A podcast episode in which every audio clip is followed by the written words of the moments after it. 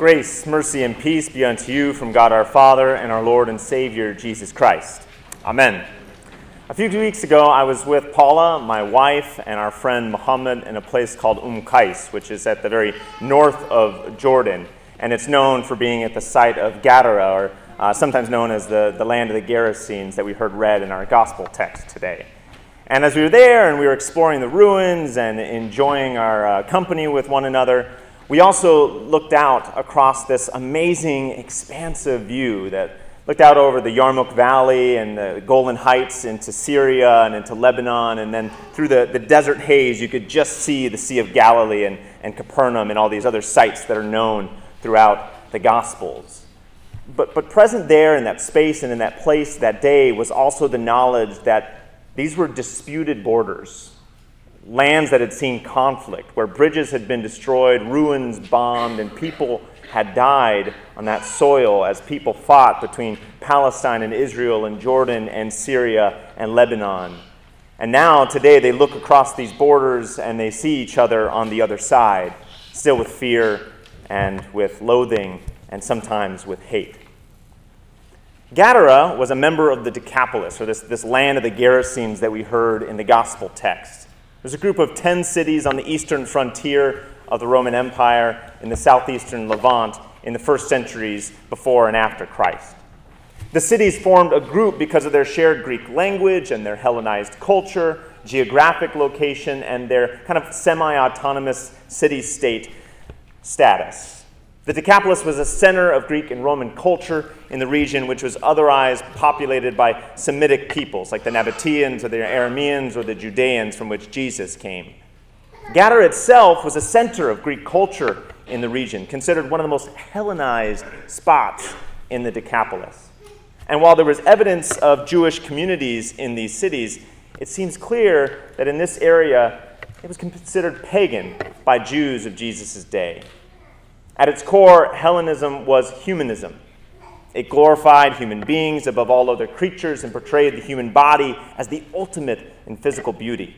Truth could be known through the human mind, and pleasure was a crucial goal in life. The majestic Romanized forms of Hellenistic architecture and sculpture must have seemed harmless enough in some ways, but its temples glorified the excesses of pleasure.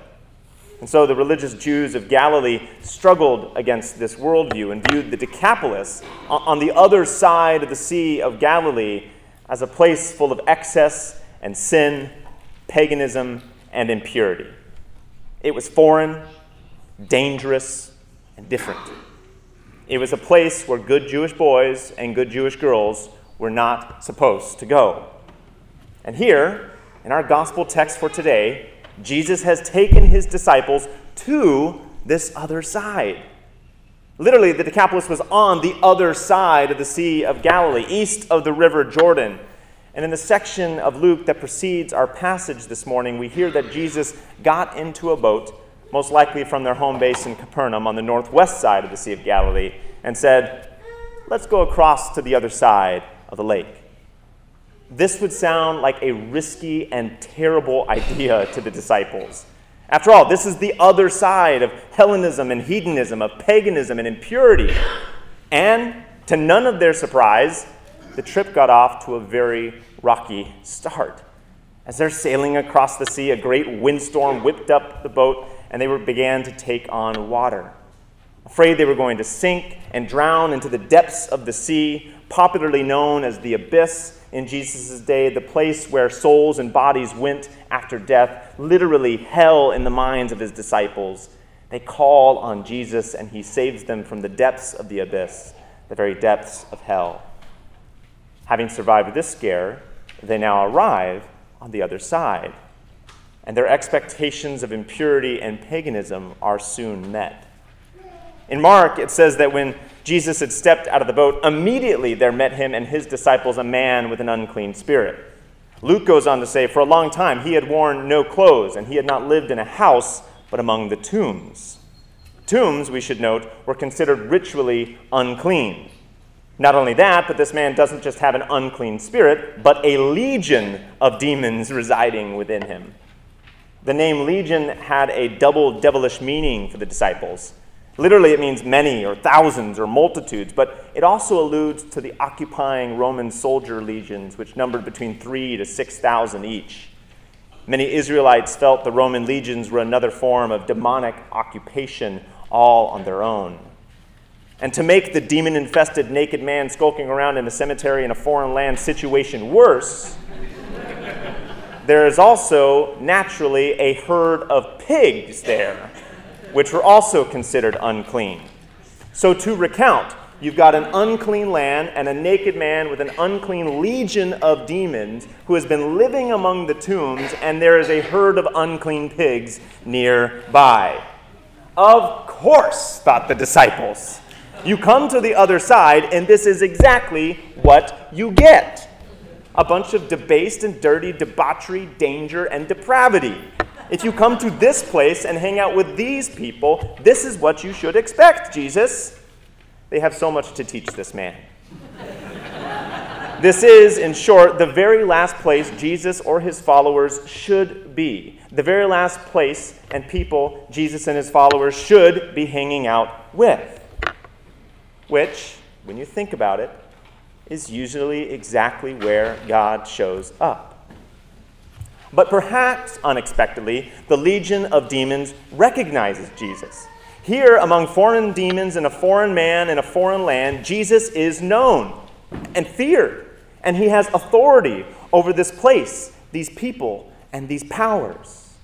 And with that authority, Jesus casts the legion of demons into that herd of pigs nearby, thus inventing the first ever deviled ham recipe. I love telling that joke. And then the pigs run into the sea, the abyss, the depths of hell that the disciples had just passed over and barely survived coming through. And the message of this legendary exorcism spreads throughout the countryside Now, even though the disciples had seen the power Jesus had over demons and diseases by this time, they were still shocked, taken aback by what he'd just done. It was not what Jesus did that surprised them, but where and for whom. Now, while many commentators and preachers focus on the liberation of the demon possessed man, the meaning of casting the pigs into the depths of the abyss, or share notes on the best deviled ham recipes around in the second century, this morning, I want to focus on the other demons Jesus was exorcising in this passage, those residing in his own followers. The feelings of revulsion and aversion that the disciples had for the other side, we might today call xenophobia. Literally, an intense or irrational dislike or fear of people from other places. From the Greek of Jesus' day, this is literally fear, phobos, of the stranger, the other, xenos. A product of their time, the disciples feared the Decapolis because it represented the foreign and the strange and the different and the impure. It was an alien place full of alien people, and it had always been so. This place on the other side was a place to be feared. And at first, it, it, seems that all their fears are founded in reality the storm, the tomb, the demon infested naked man lurking in the cemetery, the herd of pigs. But, but then, their fears are stilled, like the stormy sea, as Jesus shows that he not only has power in this place, but compassion for it and its people as well. It is said that in any time, in any place, there are demons to fear. There are those things and people and ideas that we prefer to keep in shackles and under guard. But they have an annoying tendency of breaking loose. In our world today, there's an increasing and intensifying and irrational fear of the other. Over the 20th and 21st centuries, time and space continue to be compressed in an age of hyperdiversity. And the increasing movement of ideas and religions and technologies and currencies and politics and power and people across the globe. No matter the policies we propose or, or the walls we seek to build within our hearts and our minds or along borders and boundaries, we cannot escape the other. The other is next door. The other is our coworker or the person who checks us out at the grocery store. We do business with the other. We commute alongside the other. We, do, we go to war with and against the other. and we encounter the other in our daily lives. We no longer have to get in a boat or a plane or whatever to encounter the other or go to the other side. Instead, the other fills our television screens or internet browsers or answers the telephone when we call for help when these forms of technology stop working. The other side is down the street. The other is not just our metaphorical neighbor, but our literal next door neighbor. The other side is just outside our front door. Also, there, just outside our front door, is Jesus, knocking and calling on his followers to love thy neighbor, to love thy homeless neighbor, thy black neighbor, thy imprisoned neighbor, thy addicted neighbor, thy possessed neighbor, thy immigrant neighbor, thy Jewish neighbor, thy Christian neighbor, thy atheist neighbor, thy Muslim neighbor. Yes, there is Jesus bidding us to join him in the boat and to cross over to the other side and see that there, yes, even and especially there, He is at work, bringing liberation and bringing hope and bringing peace, and every once in a while making deviled ham. And in that move of Jesus, as He invites us to join Him in having compassion on the other and going to the other side to love and to serve, to bring greetings of peace and tidings of joy, He is not only promising that they will be liberated and set free from the demons that they face, but that there, on the other side, we will be set free as well. Set free from our many failures, our many foibles, and our many faults, and our many irrational fears of the other, no matter who that might be. The invitation of the gospel this morning is this Jesus is at work in this world, across, within, and at the borders that we have built and continue to reinforce in our hearts and minds and in the work of our hands. He is at work among the other, and He is at work among us, bringing freedom and life and peace. The challenge this morning, however, is that we would lean into the opportunities presented for us to join Him in this work of love and liberation.